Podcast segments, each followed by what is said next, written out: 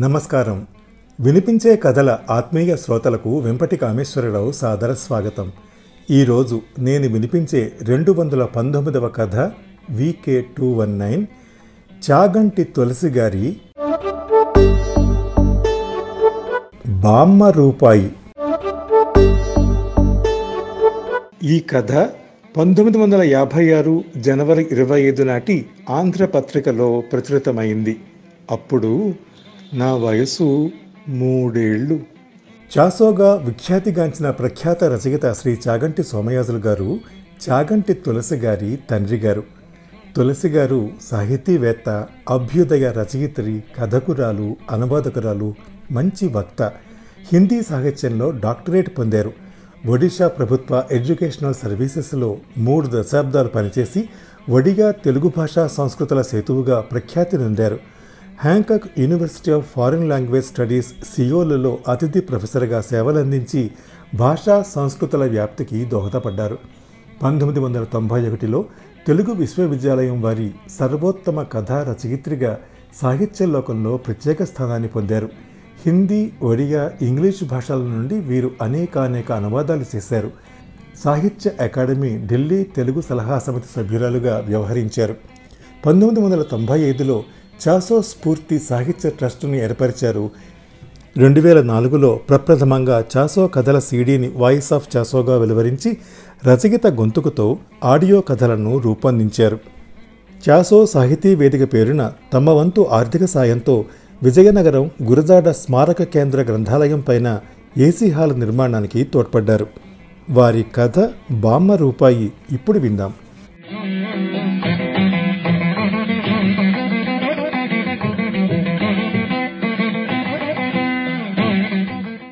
రాయ్ ఇల్లు జాగ్రత్త అని బామ్మ మూడోసారి హెచ్చరించింది. వేగరమే వచ్చేస్తాం అంతగా కాకపోతే మీ ముగ్గురు అన్నాలు తినండి అన్నీ వంటింట్లోనే పెట్టాను. మజ్జిగ పెద్ద సత్తప్పేలాలో ఉంది తలుపులు తీసేసి ఇంట్లో కుక్కను మాత్రం పెట్టకండి అంది అమ్మ. అబ్బా అలాగేనే బాబు వెళ్ళిరండి అని విసుక్కుంది అక్కయ్య. రావే మరి పొద్దెక్కిపోతోంది అని చేతిలో ఉన్న కొబ్బరికాయను ఆడించింది బామ్మ. పదండి అని అరటిపళ్ళని ఊదొత్తులని పట్టుకుని అమ్మ బయలుదేరింది. వీధి గుమ్మం వరకు వెళ్ళి జాగ్రత్త రోయ్ అని మళ్ళా కాకేసి అమ్మ బామ్మ శివ కోవెలకి దారి తీశారు ఆ వేళ శివరాత్రి. ముగ్గురం ఉన్నాం. జాగ్రత్త జాగ్రత్త అని చెప్పేదేమిటి? వీళ్ళతో వచ్చిన చిక్కే ఇది అన్నాదక్కయ్య. ఇంకా గుంటలం కదా అని వాళ్ళు అలా చెప్తారు అన్నాడు తమ్ముడు. మీరంటే గుంటలు నేలేను అని సాగదీసుకుంది అక్కయ్య. దానికి బామ్మ వాళ్ళతో కోవెలికి వెళ్ళాలని ఉంది. ఇంట్లో ఎవరూ లేరని దాన్ని వదిలేసి వెళ్ళారు. ఇంతకీ జాగరమ్మటర్రా అన్నాను. నేనుంటాను మీరొద్దన్నా మాను మీతోటే ఉందేమిటి? తెల్లవార్లు లెక్కలు చేసేస్తాను అన్నాడు తమ్ముడు. ఆ చేసేస్తావు. ఏం శ్రద్ధ కుర్రాడికి? లెక్కలే చేస్తే ఓ గంటకే కుక్క ముట్టుకుంటుందిలే అన్నాదక్కయ్య. పాపం అబ్బాయి గారికి నిరుడు అంతే అయింది అన్నాను. మహాచెడ్డం చెడ్డం మిమ్మల్ని మటుకు కుక్క ముట్టుకోలేదా? నన్ను పొద్దున్నే ముట్టుకుంటే మిమ్మల్ని సాయంత్రం ముట్టుకుంది. మర్నాడు రాత్రి ఎనిమిదింటి వరకు ఉంటేనే ఉన్నట్టు తెలుసా? అని తమ్ముడు కళ్ళెగరేశాడు. నిజమే నిరుడు అక్కయ్య నేను సాయంత్రం ఐదింటికే పడకేసేసావు ఏడిసావు మమ్మల్ని ఏమీ ముట్టుకోలేదు. నేను ఈ మాట అమ్మ వాళ్ళతో పేకాడతాను అంది అక్కయ్య. వ్యధ వేషం మమ్మల్ని ఇద్దరిని వదిలేసి పెద్దవాళ్ళతో చెరిపోదు గాని అలా వీల్లేదు. నువ్వు మాతోనే ఉండాలి అన్నాను. పోనీలే వెళ్ళమను పేక ఆడమను. శివరాత్రి నాడు పేక ఆడితే ఫలం ఏమిటి నా బుర్ర? అన్నాడు తమ్ముడు.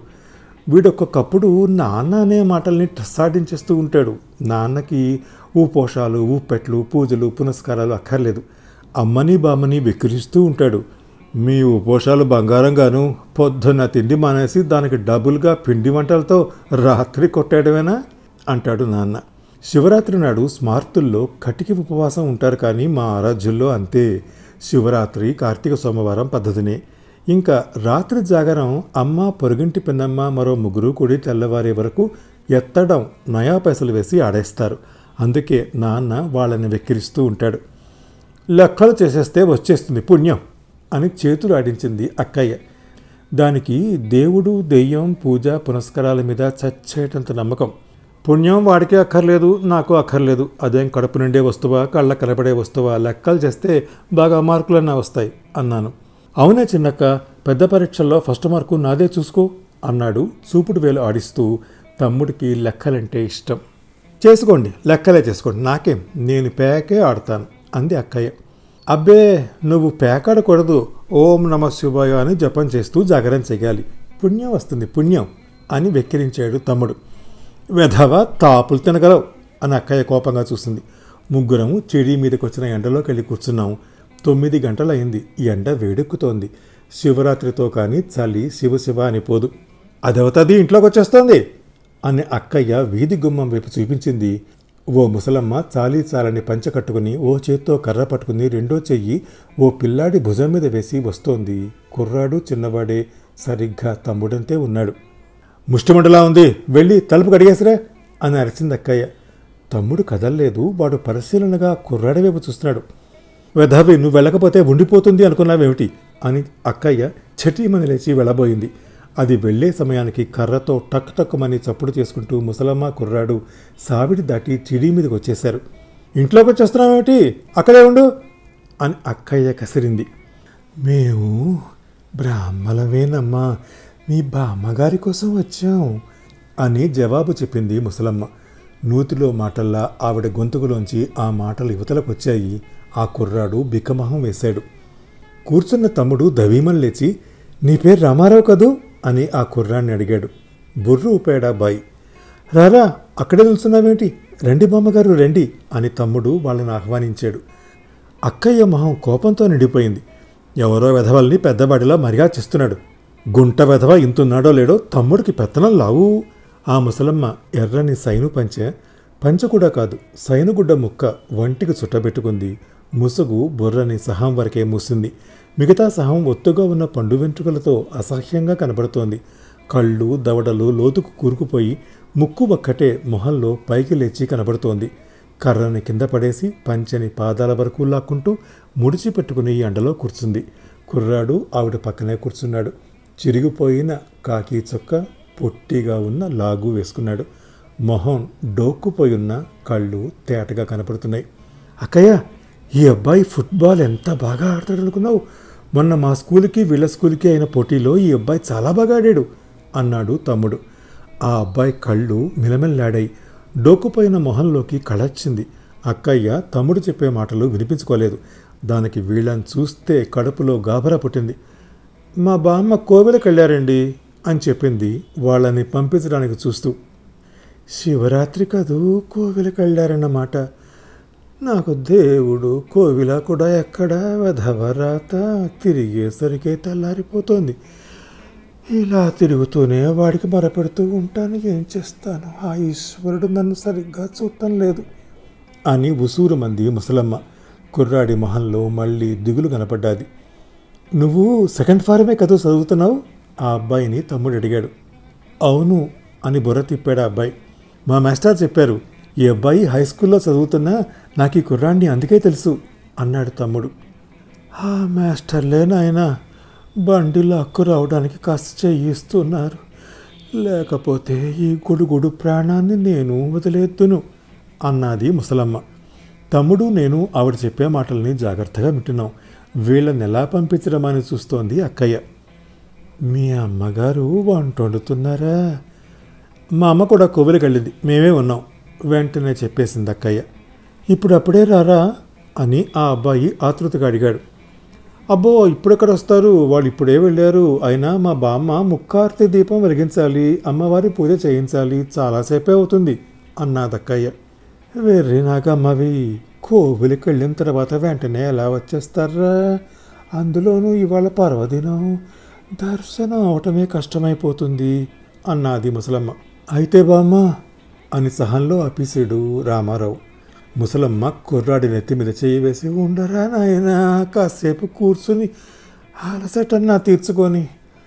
మీ బామ్మగారు నేను స్నేహితులమేనమ్మా.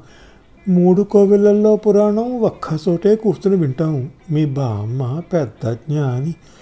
నాకు అన్నీ బోధపరుస్తూ ఉంటారు. ఆవిడ ఉన్నారనుకుని వచ్చాను అన్నది. ఏమండి బామ్మగారు మా వాళ్ళు వచ్చే వరకు ఉండండి. లేకపోతే ఏమిటో మాతో చెబితే మా బామ్మకి చెబుతాం అన్నాను. అక్కయ్య నా వైపు ఉరిమినట్టు చూస్తుంది దానికి నన్ను తమ్ముణ్ణి మింగేయాలని ఉంది ఏం చెప్పమంటావమ్మా? నా ప్రారంధం మీ బామ్మగారికి అంతా తెలుసు. అందుకే వచ్చాను. ముసలి కాలానికి ముప్పు తిప్పలు పడుముండా అని దేవుడు నాకు ఊపిరి పోశాడు. బొడ్డూడని గుంటడు. వీడేం చేస్తాడు? వెనకాతలే వెళ్ళి నలుగురితో చెప్పుకురందే ఎలా కుదురుతుంది. వాడికి అమ్మని అబ్బని అందరినీ నేనే అని విచారంగా చెప్పింది ముసలమ్మ. అవును మా మాస్టర్ చెప్పారు. పాపం రామారావుకి అమ్మ నాన్న లేరుట. అని తమ్ముడు జాలిగా బుర్రుపాడు. అయ్యో పాపం అలాగా? అన్నాను. అక్కయ్య అంత కోపంలోనూ కుర్రాడ వైపు తేరిపారి చూసింది. రామారావుకు వాళ్ళమ్మ నాన్న జ్ఞాపకం వచ్చి గుడ్లల్లో నీళ్ళు తిరిగాయి. వాడెళ్ళిపోయాడు. తొక్కుని నే ఉండిపోయాను. కాటి కళ్ళు దాచుకున్న నన్ను వదిలేసి ఆ దిక్కుమాలిన దేవుడు వాడిని తన్నుకుపోయాడు. పెద్ద జబ్బన్నా లేదమ్మా. ఈ మంగళవారం ఉష్టం వచ్చింది మళ్ళా బుధవారం కొట్టేసింది మాయదారి ఉష్టం ఆ డాక్టరు చచ్చిపోయే వరకు పర్వాలేదని అన్నాడు వాడి. మహం ఏడవ ఏ లేదని అన్నాడు. వ్యధ ఉష్ణం వ్యధ ఉష్ణం నా బాబుని బంగారు తండ్రిని పట్టుకుపోయింది. చెట్టంత బాబుని కడుపున పెట్టుకున్నాను. అని ముసలమ్మ రెండు బెక్కులు బెక్కి కళ్ళు తుడుచుకుందికి పంచెను లాక్కుంది బుర్ర మీదున్న సహముసుగు జారిపోయి బుర్రంతా అసహ్యంగా కనబడుతోంది. రామారావు చొక్కాతో కళ్ళు తుడుచుకున్నాడు. తమ్ముడు బిక్కమకమేశాడు ఆవిడ ఏడుస్తుంటే నా కళ్ళంట నీళ్ళు తిరిగాయి. అక్కయ్య బుర్రంచు కూర్చుంది. ముసలి ముండని బుద్ధి లేకుండా మీతో చెప్పి మిమ్మల్ని బేజారెత్తించినట్టున్నాను నా కొడుకు జ్ఞాపకం వచ్చి నేను ఎవరితో చెప్తున్నానో కూడా మర్చిపోయానమ్మా. వీడు పుట్టి తల్లిని చంపాడు పెరిగి తండ్రిని చంపాడు వాడు దిక్కులేని వాడయ్యాడు. నన్ను నట్టేట్లో ముంచేశాడు. ఇంకా ఏదో అందరూ దయతలుస్తున్నారు కాబట్టి ఏదో ఇలా నెట్టుకొస్తున్నాను. వీడికి అదృష్టం లేకపోయింది. వాళ్ళ నాన్న బతుకుంటే ఈ కర్మం లేకపోయేది. పువ్వులు అమ్మిన ఊళ్ళో కట్టెలు అమ్మవలసి వచ్చింది. ఎంత గౌరవంగా బతికేవాళ్ళం. నిక్షేపంలాంటి ఉద్యోగం. నా కొడుకు కలెక్టర్ ఆఫీసులో గుమాస్తా రాజా అయిన బతుకు. నాకు ఈ గతుంటే వాడెలా బతుకుతాడు? వాడి పిల్లాడికి అన్నం లేకుండా ఉంది. రామారావు వాళ్ళ బామ్మని అంటి పెట్టుకుని మునుకుల్లో తల దూర్చుకున్నాడు. వాడి బుర్ర కొబ్బరి పీచులో ఎగురుతోంది. ఎక్కడన్నా చాకరీ చేద్దామన్నా ముసలి తొక్కునైపోయాను. కళ్ళు కనపడవు. మూడు కళ్ళ మనిషిని ఏం చేస్తాను? వీడికి తెలివితేటలతో పాటు ఆకలి ఎక్కువే. ఎంత పెట్టినా చాలదు. అందరూ తల రూపాయి అర్ధ రూపాయి ఇచ్చి దయతలిస్తేనే వాడి పరీక్షలు గట్టెక్కుతాడు అన్నది ముసలమ్మ. చెట్టంత కొడుకు చచ్చిపోయి ఈ మనవణ్ణి సాకవలసి వచ్చింది. ముసలి కాలంలో ఇలాంటి అవస్థ వస్తే ఏం దారి? తమ్ముడు ఒక్క బుదుటన లేచి ఇంట్లోకి పరిగెత్తాడు. అక్కయ్య నేను వాడు వెళ్ళిన వైపు చూస్తూ ఉండిపోయాం. లోపల పెట్టెలు ఈడ్చి డబడబమని చప్పుడు చేస్తున్నాడు తమ్ముడు. ఒరే అని గావు కేక పెట్టింది అక్కయ్య. వాడేం చేస్తున్నాడో అది కనిపెట్టేసింది. దాని కేకని వాడు లక్ష్య పెట్టలేదు.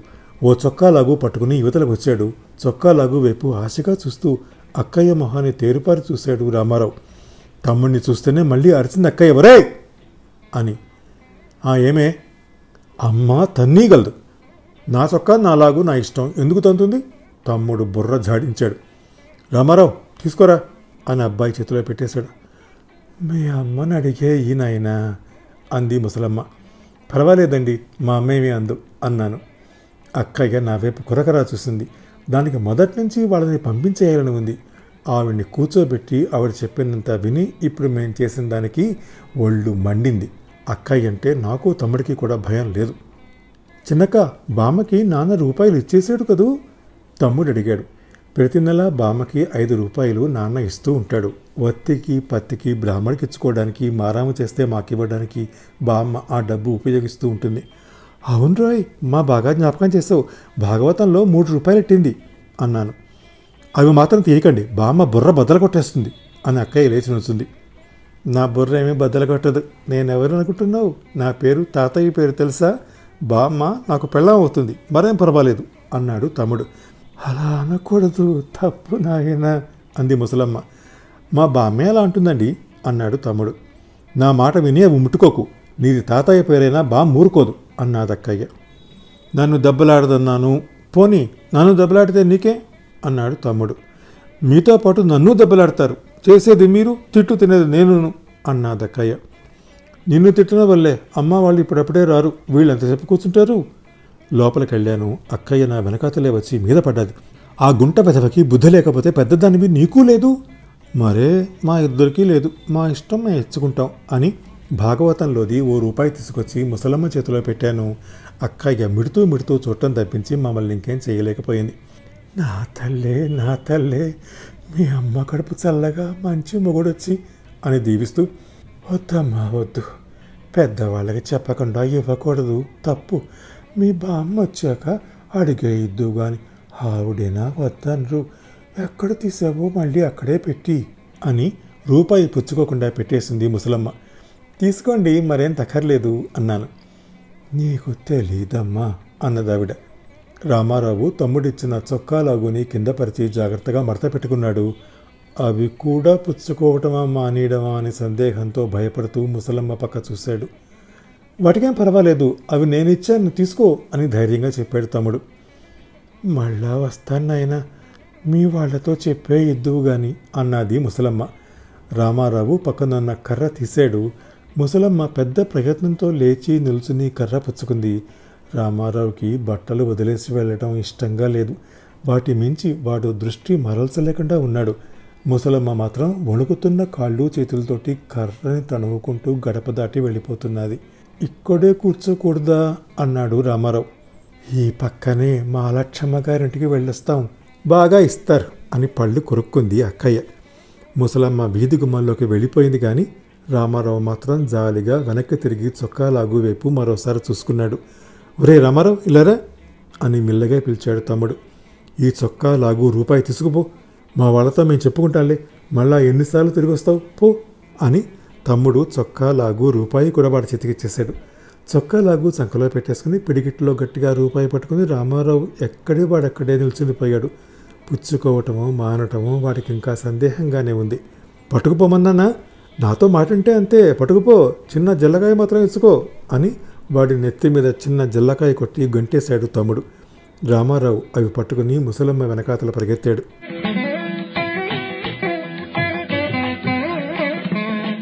మరో అరగంట కల్లా అమ్మయ్య ఏం జనం ఏం జనం? అంటూ వచ్చిందమ్మ చేతిలో కొబ్బరికాయ చెక్క చెక్క నిండా పత్రి పువ్వులు కుంకుమ పొట్లం పట్టుకుని. కోతిల అమ్మ చేతిలో ఉన్న కొబ్బరికాయ చెక్క లాక్కున్నాడు తమ్ముడు. ఉండరా కొట్టి తలోముక్క ఇస్తాను అంది అమ్మ. గర్భగుళ్ళో ఊపిరాడేలేదు ఏం తోపుళ్ళు ఏం తోపుళ్ళు దర్శనం అవటమే కష్టమైపోయింది. యువతలకు వచ్చేసరికి ఈగల్లా చుట్టుకున్నారా ముష్టి వెధవాలు? వాళ్ళని తప్పించుకొచ్చేసరికి తల ప్రాణం తోక్కొచ్చింది. పరమేశ్వర! అంటూ బామ్మ చతికల్లా పడ్డాది. దబీ దబీమని కొబ్బరికాయ చెక్క నెలగేసుకొట్టి తినడం మొదలెట్టాడు తమ్ముడు. అంతా నువ్వు తినటం కాదు ఆ మొక్క ఇలా ఇచ్చేయి అన్నాదక్కయ్య. నీలా అనుకున్నావేమిటి? మీరు తినండి అని చెక్క విసిరేశాడు తమ్ముడు. అవును నీకు ధర్మబుద్ధి చాలా పెరిగిపోయింది అన్నాదక్కయ్య. అక్కయ్య కొబ్బరి ముక్క ప్రసాదం తిని అమ్మ దగ్గరున్న పువ్వుల్ని కళ్ళకద్దుకుని తల్లో పెట్టుకుంది. కుంకుమ తీసుకుని బొట్టు పెట్టుకుంది. నువ్వు పెట్టుకోవే అని నాకు పువ్వులిచ్చిందమ్మ. వాడు చిన్నది నీ మోగుణ్ణి పుణికి పుచ్చుకున్నారు. దేవుడు అనేసరికి మీద పడతారు. వాడి చెవిలోనూ ఓ పువ్వెట్టు అంది బామ్మ. పెట్టుకుంటాను బామ్మ పెట్టుకుంటాను అని తమ్ముడు చెవిలో పువ్వు పెట్టుకున్నాడు. ఏ ఇవాళ ఇంత బుద్ధి వచ్చింది అడిగింది బామ్మ. బుద్ధే ఈ వెధవేమో అని ప్రారంభించి ముసలమ్మ రావటం ఆవిడ కబుర్లు చొక్కాలాగు ఇచ్చిన సంగతి చెప్పేసింది అక్కయ్య అయ్యో అయ్యో ఏ చొక్కాలాగేవో అమ్మ అడిగింది. నిరుడి పుట్టినరోజుకి కుట్టించిన జత చిరుగు పట్టడానికి సిద్ధంగానే ఉన్నాయి అన్నాడు తమ్ముడు. చిరుగు పట్టడానికి సిద్ధంగా ఉన్నాయా? ఏ మాటలురా నాయనా? నిక్షేపం లాంటి బట్టలు ఎవడ్రా ఏమన్నాడు? నీకేం పోయే కాలంరా? తిన్నగా ఉండలేవు. ఇదెక్కడి పిల్లలరా బాబు? అని నెత్తి నోరు కొట్టుకుందమ్మ. అవే నిక్షేపంలో లేవు. రెండూ పొట్టయిపోయాయి నేనవి కట్టుకుని బళ్ళోకి వెళ్ళడమే లేదు. ఏడాదైపోయింది. అందుకే ఇచ్చేశాను. ఆ మాత్రం నాకు తెలుసు అన్నాడు తమ్ముడు. తెలుసు తెలుసు. బోడితడు లేవు. నీకన్నీ తెలుసు వెధవకాన. ఎందుకులా ఇచ్చావు? ఓ గడియ ఇంట్లో ఉంచితే మంచి పనే చేశారు. ఏమే? నీ బుద్ధి ఏమైందే? ఆ వెధవిస్తే చూస్తూ ఊరుకుంటావా? పెద్దదానివి కాదు. ఆ మాత్రం తెలియద్దు అని బామ్మ అక్కయ్య మీద లేచింది. బాగానే ఉంది. నేనేం చేస్తాను? వాళ్ళు నా మాట వింటేనా? ఇయ్యరా తమ్ముడు నాది అవునే చిన్నక్క అని వాడు ఇచ్చేశారు. నే వద్దంటే నా మీద కయ్యమన్నారు. అక్కడితో వదిలింది. నువ్వు భాగవతంలో పెట్టుకున్న డబ్బుల్లోంచి ఓ రూపాయి ఇచ్చేశారు అన్నదక్కయ్య. హా! మీలెత్తి వాయించా? నా డబ్బులు ఎందుకు ముట్టుకున్నారా? అందులో మూడు రూపాయల చిల్లర ఉండాలి. గుంటలు గుంటందాలు లేవు. ఆ డబ్బుతో సహస్రాభిషేకం చేయిద్దాం అనుకున్నాను ఎవతర్రా ముసలిముంట దానిగా దాన్ని పోసేశారా? బామ్మ తమ్ముడి మీదకి నా మీదకి వచ్చి చేతులాడిస్తూ దెబ్బలాట్ట దెబ్బలాట్టం మొదలెట్టింది. ఆవిడ్ని ముండని తిడుతున్నావేంటి? నీ స్నేహితురాలే మూడు కోవిళ్ళలో మీ ఇద్దరు ఒక దగ్గర కూర్చుని పురాణం వింటారట. ఆవిడే చెప్పింది నువ్వు పెద్ద జ్ఞానివని కూడా చెప్పింది అన్నాను. ఒక్క రూపాయే ఇచ్చాం కావాల్స్తే చూసుకో. నువ్వుంటే ఆ మూడు రూపాయలు ఇచ్చేదానివే. మేము ఇచ్చాం కాబట్టి ఇలా అంటున్నావు అన్నాడు తమ్ముడు. ఏడిసినట్టే ఉంది. ఆ ముండ నా స్నేహితురాలేమిటి? ఏదో కోవిల్లో కనపడి దాని గూడు అది చెప్పు ఏడ్చింది. అలాగా పాపం ఉన్నా అంతే. అలా అని దానికి దానం చేస్తామా? ఇస్తే బేడో పావలో ఇస్తాం కానీ రూపాయలు బట్టలు ఇచ్చేసుకుంటామా? దిక్కుమాలిన వాళ్ళు ఎంతమంది లేరు? అయినా మీకు ఇలాంటి బుద్ధులు పుడుతున్నాయి ఎవర్రా? మీ నాన్న రాని తొక్కలు అలిపించేస్తాను. నా డబ్బు తీసేశారు.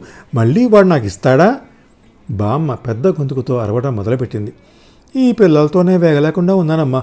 ఒక్క క్షణం గడప దాటితే ఇల్లు తీసి పందరేస్తారు వెళ్ళేటప్పుడు జాగ్రత్త రోయని చెప్పే వెళ్ళాను. అన్నీ వెధవ పనులే. ఆయన రానియండి. వెధవల్ని ఉతికింపించేస్తాను అన్నాదమ్మ. పాపం ఆ ముసలమ్మ మంచిదే తప్పమ్మ. పెద్దవాళ్ళకి తెలియకుండా ఇవ్వకూడదు. మళ్ళా వస్తానులే అని వదిలేసి వెళ్ళిపోయింది. ఈ వెధవ కుర్రాడి చేతిలో పెట్టి తీసుకుపో. మా వాళ్ళేమీ అనరు అని ఇచ్చి మరీ పంపించాడు. చెప్పింది అక్కయ్య అదోట ఆవిడ పుచ్చుకోకపోయినా ఇచ్చేసాడు అని నోరెళ్ళబెట్టింది అమ్మ. వాడి పేరు తాతయ్యదిట నువ్వేమీ అనవట అంచేత మరేం పర్వాలేదు అన్నాడు. పేరు తాతయ్యదైతే ఆ గుణాలు వీడికి అక్కడున్నాయి ఈ వెధవ ఆయన పేరు ప్రతిష్ట నిలబెట్టి అంతటి వాడైతే ఇహనేం కావాలి అన్నది బామ్మ. నన్ను తిట్టినప్పుడల్లా తాతయ్యను తిట్టినట్టేలే అన్నాడు తమ్ముడు. ఓరి తచ్చినాడా నీ గుండు బద్దల కడతా ఉండు మీ అమ్మ అడ్డుపడుతుంది అనుకుంటున్నావు కాబోలు అని తమ్ముడిని పట్టుకోబోయింది బామ్మ. తమ్ముడు ఆవిడికి అందకుండా మండుబాలకు పరిగెత్తాడు. నీ గుడ్డలంటే ఎచ్చుకున్నావు ఆవిడ రూపాయి ఎందుకు తీసావురా అని నీకు ఎన్నిసార్లు చెప్పాను. ఆవిడ జోలికి వెళ్ళొద్దని ఆవిడ వస్తువులు ముట్టుకోవద్దని ఎంత చెప్పినా బుద్ధి లేదు పెదవకి అని గబగబా లోపలికెళ్ళి భాగవతం తీసుకొచ్చిందమ్మ. చూసుకోండి ఎంత తీసేశాడో అన్నది. చూసుకోండి మేమే ఎక్కువ తీసుకోలేదు అన్నాను. వాడు రాని అంతా చెప్పి వెధవని చీరింపించేస్తాను అని చిందులు తొక్కింది బామ్మ. శివరాత్రి పూట ఓ రూపాయి బీదకురాడికిస్తే నన్ను అడ్డమైన తిట్లు తిట్టారని నేను నాన్నతో చెప్తాను అన్నాడు తమ్ముడు. నోర్మీ వెధవా దేనికైనా ఒక సబబు సందర్భము ఉండాలి అన్నది అమ్మ. అమ్మ అంటున్నది ఇంతట్లో నాన్న వచ్చేసాడు త్వరగా వడ్డించేయండి ఆఫీసు పోవాలి అని గబగబా గదిలోకి పోయాడు. అదేం వెధవ ఆఫీసు? శివరాత్రి పూట ఆఫీసే అన్నాదమ్మ. నువ్వు ఇంటో లేకపోతే నీ పిల్లలు ఆగడం ఎంత ఇంత కాదు. నా రూపాయి నాకు ఇచ్చేసి నీ పిల్లలకేం బుద్ధి చెప్పుకుంటావో చెప్పుకో అని గదిగుమ్మల్లోకి వెళ్ళి పెద్ద గొంతుకుతో చెప్పింది ఆ బావ. దాని రూపాయి ఎందుకు తీశారా? దాన్ని దానికి ఇచ్చేయండి అని తాపీగా అన్నాడు నాన్న. ఈ హలెక్కడ రూపాయి? నీ కొడుకు ప్రయోజకత్వం? నీ చిన్న కూతురు ప్రయోజకత్వం? అని మొదలుపెట్టింది బామ్మ. నువ్వేం చెప్పక్కర్లేదు నేనే చెబుతాను అని బామ్మకు అడ్డం పడి తమ్ముడే అంతా చెప్పేశాడు. అయితే ఇంతకీ వీడు బట్టలు రూపాయి ఇచ్చేశారంటావా? అంతా విని తాపీగా అడిగాడు నాన్న. ఏం బాగుందిరా ఇచ్చేశారంటావా అని మెల్లగా అడుగుతున్నావా? వెధవని పట్టుకుతా అన్నాక పోని వాడి గుడ్డలంటే ఇచ్చుకున్నాడు. నా రూపాయి ఎందుకు తీశాడో గట్టిగా అడుగు. పైపచ్చు ఆ ముండ నా స్నేహితురాలంటాడు అంది బామ్మ. నిక్షేపం లాంటి బట్టలు ఆ విధవకి ఇచ్చేశాడు. వీడికి మా దగ్గర బొత్తిగా భయం లేదు అందమ్మ రెండూ పొట్టయిపోయాయని చెప్పానా? ఎన్నిసార్లు చెప్పాలి? అన్నాడు తమ్ముడు. మా వాళ్ళు లేరు వచ్చాక రండి అని చెప్పవలసింది పోయి. వాళ్ళకి దానాలు చేశారు దానాలు. చేస్తే చేశారు అనుకోవటానికి అనావా బేడావా? రూపాయికి రూపాయి ఇచ్చేశారు అన్నది బామ్మ. ఇస్తే ఏ నువ్వు కోవెల్లో ఖర్చు పెట్టలేదు అన్నాడు తమ్ముడు. ఊరే నువ్వు ఇలా ఊరుకోవడం నుంచే నీ పిల్లలలా నెత్తెక్కుతున్నారు నాకు అదంతా తెలియదు నా రూపాయి నాకు ఇచ్చేయి అన్నది బామ్మ. నీ డబ్బులు నువ్వు భాగవతంలో పెట్టుకున్నావా? అందులోది వాడి రూపాయి తీసేశాడు. వాడితో చదువుకుంటున్న కుర్రాడేనా కాదు హై స్కూల్లో చదువుతున్నాడా అని నాన్న ఇచ్చినందుకు కోపం వచ్చిందో రాలేదో తెలియకుండా అన్నాడు. ఆ కంఠస్వరాన్ని బట్టి వీళ్ళకి బాగా పెళ్ళి కావాలి అని అక్కయ్య మరో పొల్ల ఎగసన దోసింది. రామరామ ఆ కుర్రాడికి తల్లి తండ్రి చచ్చిపోయారు.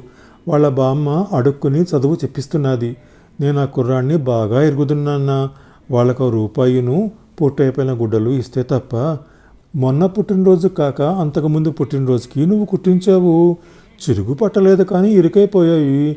శివరాత్రి పూట దేవాలయానికి వెళ్ళి వాళ్ళు డబ్బు తగలేయచ్చు కానీ నేను రూపాయి దానం చేస్తే తప్ప అన్నాడు తమ్ముడు. అయ్యో అయ్యో దేవాలయంలో తగలగటం ఏమిట్రా? నోటుకొచ్చినట్టు పెళ్తున్నావు దైవభక్తి పాపభీతి లేకపోతే పశువు అవుతావు అన్నదమ్మ.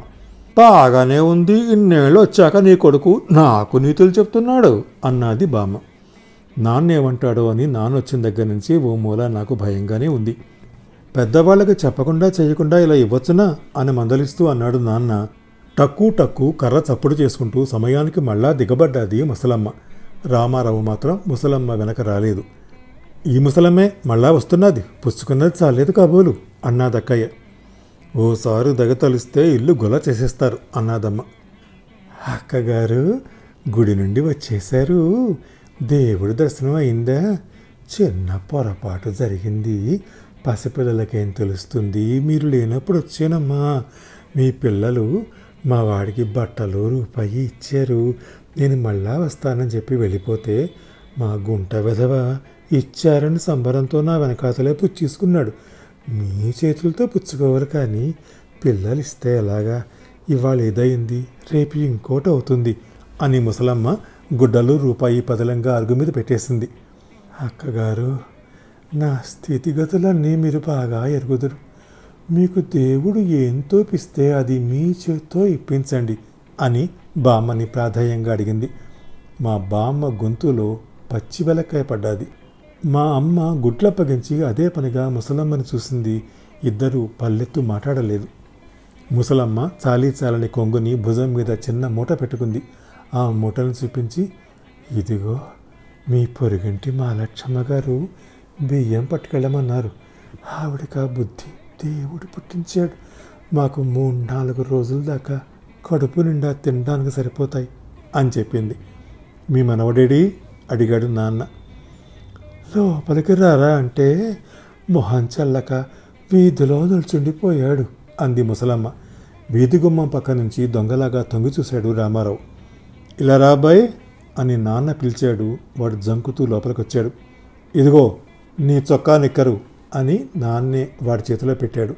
దాకరంత మొహంతో వాడు వాటిని తీసుకున్నాడు. అవ్వగారు ఇదిగో మీ రూపాయి అని ముసలమ్మకి రూపాయి ఇచ్చేశాడు. మీ ఇల్లు వెయ్యి మొదళ్ళై తండ్రి ఎప్పటికీ వృద్ధిలోకి రావాలి. పాత్ర ఎరిగి దానం చేయమన్నారు పెద్దలు. నాలాంటి దానికి ఇస్తే కోటి గుణితం అవుతుంది అని ముసలమ్మ ఆశీర్వదిస్తూ రూపాయి పుచ్చుకుంది. దీనికోసం మళ్ళీ వచ్చారా? మంచివారే ఇవ్వడానికి పిల్లలైతేనే మేమైతేనే అన్నది బామ్మ. ఏ గూటి చిలక ఆ పలుకు పలుకుతుంది. మీ బుద్ధే మీ పిల్లలకు వచ్చింది అన్నది ముసలమ్మ. వాళ్ళ తాతగారి పోలికే దానం ధర్మం వాడికి పుట్టుకతోనే వచ్చాయి అన్నదమ్మ. తమ్ముడు పకాలన నవ్వాడు. పళ్ళు కొరుక్కుంటూ ఏమిట్రా వెధవ నవ్వు? నోరు మూసుకుండు అన్నది బామ్మ. ఇవాళ శివుడు నాలో ఉండి మీకు మీ పిల్లలకి మా మీద ఇంత దయ చూపించాడు.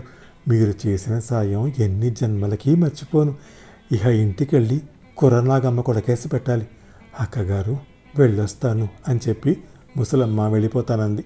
మంచిదమ్మా వెళ్ళిరండి అన్నది బామ్మ. మీ దయ వల్ల సంవత్సరం పాటు మా వాడికి గుడ్డమ్మొక్క కరువు లేదు.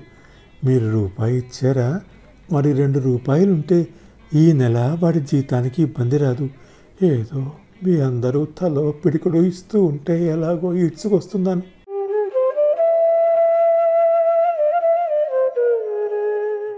చెట్టంతా కొడుకుని పొట్టన పెట్టుకుని రాత తెచ్చుకున్నాను. వెళ్ళొస్తాను తల్లి వెళ్ళొస్తాను బాబు వెళ్ళొస్తాను. మీ మేలు మర్చిపోలేను అని చెప్తూ కళ్ళ నిండా నీళ్ళు పెట్టుకుని వెళ్ళొస్తానక్క గారు అని బామ్మతో ఆఖరణ ఏడుస్తూ చెప్పి చచ్చిపోయిన కొడుకు కోసం ఏడుస్తూ వెళ్ళిపోయింది. ఇచ్చేశానని అంత హంగామా చేశారు? తిరిగి పుచ్చేసుకోలేకపోయారు? అన్నాడు తమ్ముడు. అదొకటే తక్కువైంది అన్నాదమ్మ.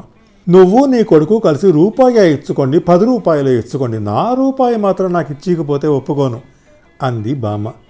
నే ఇస్తేనేమిటి నా పిల్లలు ఇస్తేనేమిటి అని ఇప్పుడే అన్నావు కదటే అమ్మా అన్నాడు నాన్న. అద్దిగది అద్దిగది అని గెంతాడు తమ్ముడు. ఎలా తయారవ్వాలో అలా తయారవుతారులే నీ పిల్లలు అన్నది బామ్మ. రేపు నేను ఇంకేదైనా ఇచ్చేస్తా ఉండండి అంది అక్కయ్య. అలా ఇచ్చేయడానికి అందరికీ చేతులు రావు అన్నాడు నాన్న.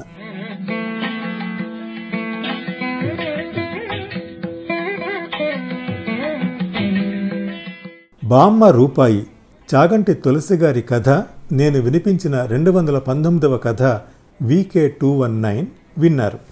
ఈ కథను నేను వినిపించే తీరు మీకు నచ్చితే లైక్ చేయండి మీ కాంటాక్ట్స్కి షేర్ చేయండి మీ అమూల్యమైన అభిప్రాయాన్ని కామెంట్ రూపంలో నాకు తెలియజేయండి.